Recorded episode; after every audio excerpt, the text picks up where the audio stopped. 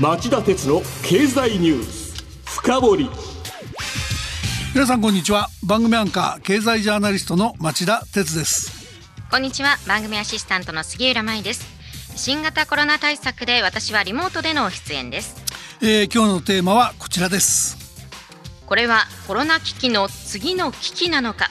遠からず始まるテーパリングのリスクとははいアメリカの FRB 連邦準備理事会は先週の火曜日と水曜日 FOMC 連邦公開市場委員会を開いて全会一致で金融緩和策の維持を決める一方でコロナ危機の収束後に金融政策を正常化するために行うことになるテーパーリング先細りという意味ですが、えー、国債などの資産を買い入れる量的緩和の縮小その開始時期についてはまだ何も決めていないし早くても11月以降だという考えを公表しました。テーパリングについては非常時の危機対応の金融政策を終わらせて平時の金融政策に戻すという意味で出口戦略という言い方もします。そこで今日はこの2つのことのうち特にこのテーパーリングとか出口戦略についてなぜ始めるとしてもまだ何ヶ月も先のことというようなことを FRB がわざわざ今節丁寧に説明したのか。まあ、その意図やその背景に潜むリスクについて分かりやすく解説していきたいと思います、はい、もったいつけてないで早く結論言えっていう人もいると思うんで最初に一言だけ言っとくとテーパリングは必ずやる日が来るんですがコロナ危機後最初の経済危機を招きかねない要素があるということなんです。しかも日本は政府も金融機関も一般企業もこのテーパリングに対する抵抗力が弱いかもしれない。今日はそういうことを皆さんに知ってもらう機会にしたいと思っていますそれではお知らせの後じっくり深掘ってもらいましょう。町田鉄の経済ニュース深掘り。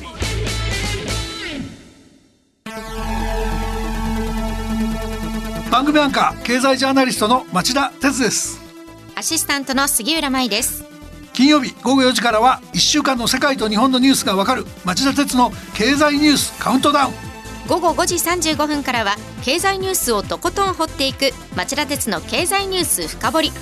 そして午後11時からはエコノミストにじっくり話をお聞きする町田徹の経済リポート深掘り。金曜日にこの3本を聞けばあなたも経済エキスパートに早変わり。就職活動でも強い武器になりそうです。金曜日は忙しいあるいは聞き逃したという方も大丈夫。ラジコなら1週間いつでも聞くことができますまた公式ツイッター町田鉄の深堀三兄弟もぜひ検索してフォローしてください。激動する時代の中で確かな視点を持つためにも町田鉄の深堀三兄弟ぜひお聞きください。今日の深掘町田さん、まず FRB が FOMC で決めたことと公表したことについて整理してください。はい、あのまず決めたのはゼロ金利政策と量的緩和策の両方の維持です。はい、まあ、つまり大胆な金融緩和を従来通り維持すると決めました。で2つの、え、政策の維持を決めた理由は FRB がこれまで目指してきた雇用の最大化と物価の安定がまだ十分できてないからだと説明してます。うん。でも日米のマスメディアではインフレが本格化長期化しそうな状況になってきていて FRB はそろそろ金融を引き締めるべきだという論調がかなり強まっていると聞きます。FRB は無視してよかったんですか？今実際にインフレが起きてるのかっていうことなんだと思うんですけど、はいはい、FRB はこれまで2%のインフレを目指してきたとした上でまだ長期目標を下回る状態が続いているという言い方でインフレまだ起きてないんだっていうふうに前置きしてます。その上で FRB はインフレコントロールとして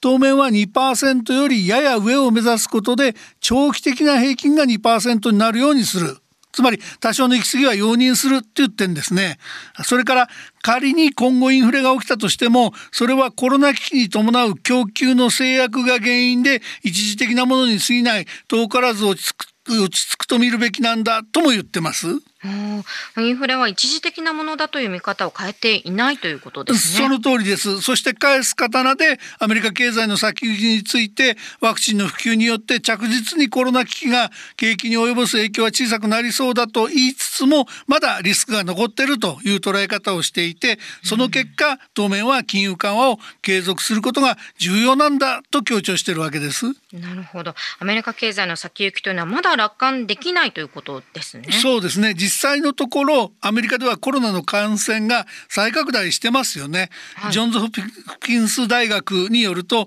1日あたりの新規感染者数は7月3日の4739人をそこに増加に転じて7月30日には19万4600飛び8人と1月16日の20万1858人以来ほぼ半年ぶりの高水準を記録してます。でその原因としてはワクチン接種の伸び悩み感染力の強いデルタ株の拡大、え、経済活動の再開に伴う人流の活発化などが挙げられています。そしてニューヨーク州やニューヨーク市カリフォルニア州では公務員にワクチンの接種かそれとも週一度のコロナ検査どっちかをやってくれって義務付けるなどさまざまな対策に追われてます。対策に再び躍起になり始めているのは連邦レベルというかバイデン政権でも同じですよね、うん、そうした状況を考えれば FRB が今後一本調子でコロナ危機が速やかに収束に向かって経済の急回復が続くんだと見てないこと。これ自体はすごく妥当な見方だと思います。なので僕も FRB の決定は支持すべきだと思います、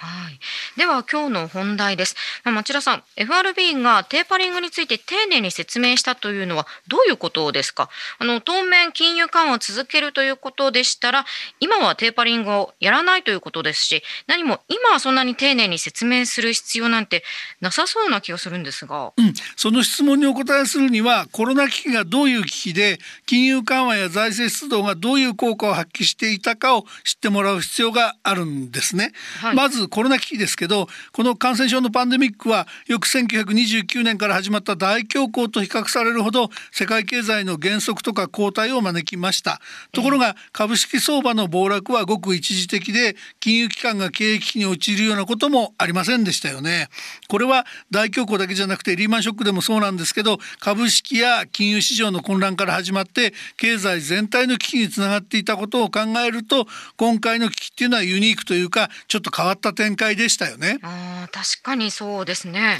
でそこでこうなった背景に注目してほしいんです。ええ、どういうことかというとその FRB をはじめとした各国の中央銀行が揃って大胆な金融緩和に踏み込んで市場に順的な潤沢なマネーを供給して世界的な金余り状況を作り出したことが背景にあったので株式市場ではその他でお金がいるから換金するんだっていうような売り急ぎの動きもなければそうそういうことがないから下げ続けることもなかったし金融機関の方も中央銀行から資金を活発に供給してもらってたからその旺盛な資金需要を金貸してくれっていうのに応えられたわけですよね。はい、でこうした状況のことを、まあ、金融用語では十分な流動性が確保されていたなんて言いますよね。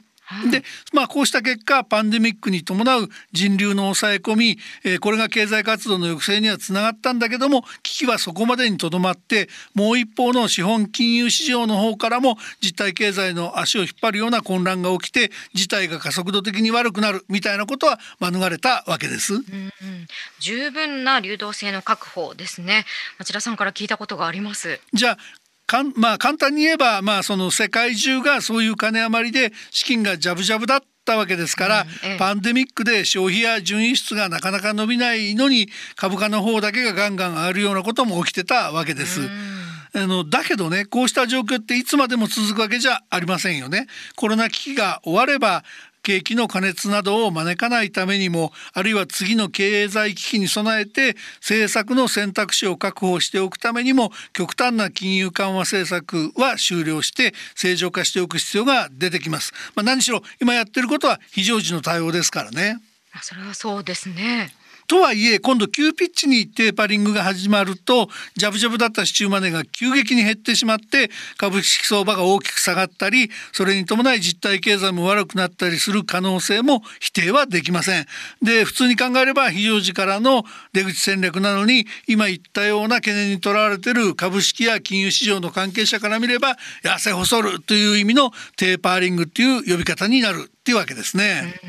うん、このところ株式相場が大きく下げることがあるのはそういう理由もあったんですね。まあもちろんそれだけじゃありませんけど一つにはそういうことが大きいってことですよね。うんええ、でまあこのためですねその市場との対話なんていう言葉を使うんですけど FRB のパウエル議長は FOMC 後の記者会見でテーパーリング開始に向けて今後複数の会合を通じて経済情勢の進捗を確認すると表明しましたつまり9月に予定している次回の FOMC じゃなくて早くても11月初めか12月中旬の FOMC 以降のことだと言ったわけです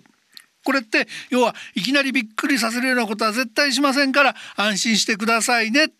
言ってると考えれば分かりやすいですかね。はい、でしかもパウエル議長は重ねて今後のデータ次第だとも言ってて、まあ、テーパリング開始を規定路線で決めてるわけではないよとも言ってるんですね。まあ、普段からこういうことをまめに説明しておけば突然なんかわけのわからないことが始まったっていうふうに市場が動揺することは避けられますよね。だから少々先のことであっても今回は丁寧に説明したというわけです。うん、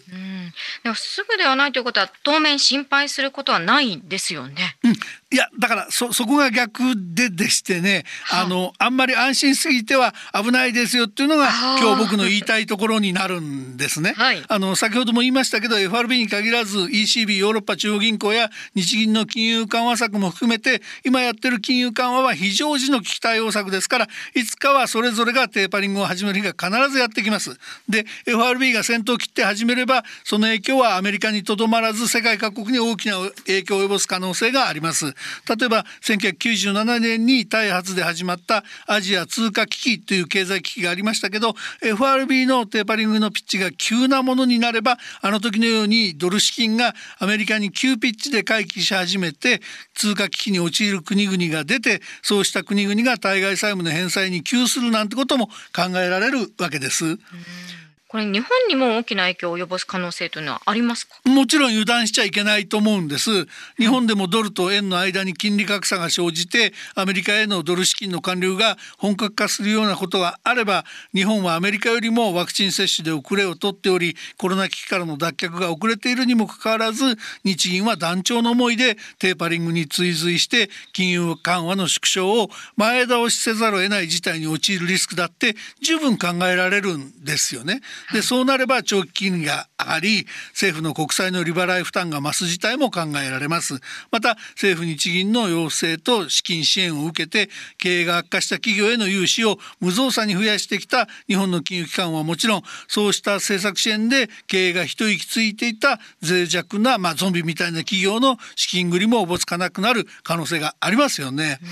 でまあ FRB は早ければ11月とか12月にこのテーパリングの開始を決める可能性があると言ってるわけですから残された時間はそれほど多くはありません国は財政を金融機関や企業は財務収益体質を少しでも健全化しておかないと FRB のテーパリングが始まった途端コロナ後最初の経済危機として襲いかかってきたなんてことになりかねないリスクもあるとこういうわけなんですね。国内ではオリンピック後の景気どうなるのという心配の声もありますし総選挙も控えていますしさらにテーパリングに備えるとなりますと秋から冬にかけて気が抜けないですね。まあ経済ニュースよく聞いてほしいとこですよね。以上深掘りでした。さて今晩11時からの町田鉄の経済リポート深掘りは戦後76年高まる北東アジアの核の脅威核抑止論に頼るより新たな安全保障の枠組み作りが必要だとして長崎大学教授で日本経済研究センターの鈴木達次郎さんに町田さんがインタビューします。それでは今夜11時に再びお耳にかかりましょう。さようなら。